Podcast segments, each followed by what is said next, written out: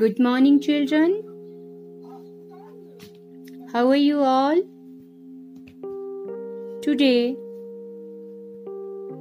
I, Pushpa Thakur, librarian of your school, going to tell you a story about Amma and her compassion. Once upon a time, an old lady lived in the city of Bahadurgarh in India. All the people in her colony lovingly called her Amma. One day, Amma was going to buy some grocery. She saw a very poor woman cleaning the street. The poor woman's clothes were torn. Amma approached her and asked, Hey, dear lady, what's your name and where do you live? How did your sari get torn? The poor lady replied, Oh, Amma, my name is Leela. Last week I was in a hurry and my sari got stuck in an iron nail on the door. I lived in a workers' colony in the west of this city with my husband and a child. My husband doesn't provide us any money for food and other daily needs. So I had to work hard to raise my child. Amma asked again, So, what do you do? Leela replied, Every morning and late evening I collect and sell old clothes, papers, plastics, and scraps scattered on the streets. Then I do my duty to clean the street roads. Amma asked curiously again. So after that, do you go and rest at home?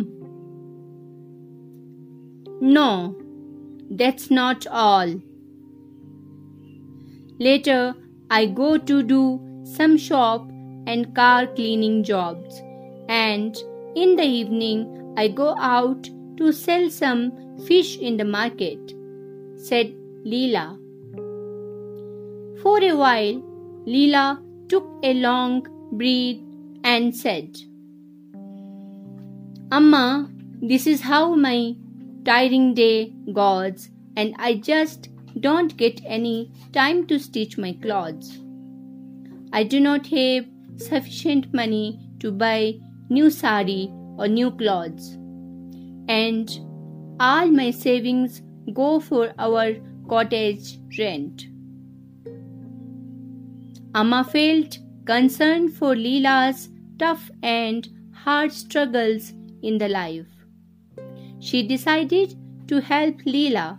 The next day, Amma gave her some money and bought some clothes, game, games, food, and books for her child. Leela felt deep gratitude and said, I am so lucky that you cared for my needs, Amma. There are very few people like you in the world who understand others' problems.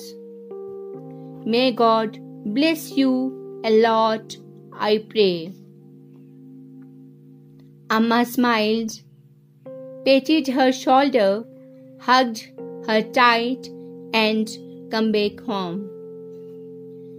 Few weeks later, Amma was crossing the road. A car hit her from behind. Everyone in that vicinity gathered around her. Leela was collecting the scraps on the same road that time. She heard the noise and went to see the crowd. As she pushed Through the crowd, Leela saw Amma lying in blood. Leela immediately slit her sari. She tied the cloth around Amma's head, injured by the accident. She called for help and took Amma to the hospital. She even donated her blood as Amma had lost a lot of blood. All people just gathered around to watch Amma's accident and kept discussing about Amma's pain. But no one came to help her. Only Leela helped to save Amma's life and she truly cared for Amma. When Amma became conscious, she called Leela and said, Thank you so much, Leela. You have saved my life. I owed it all to you. Leela replied, I haven't done anything, Amma. I only returned your kindness by supporting you in your troubles, just like you had helped me in my bad times. So, dear children, this is the moral of the story is selfless compassion is one's biggest strength. Hope you all enjoy the story and have a nice day and thank you.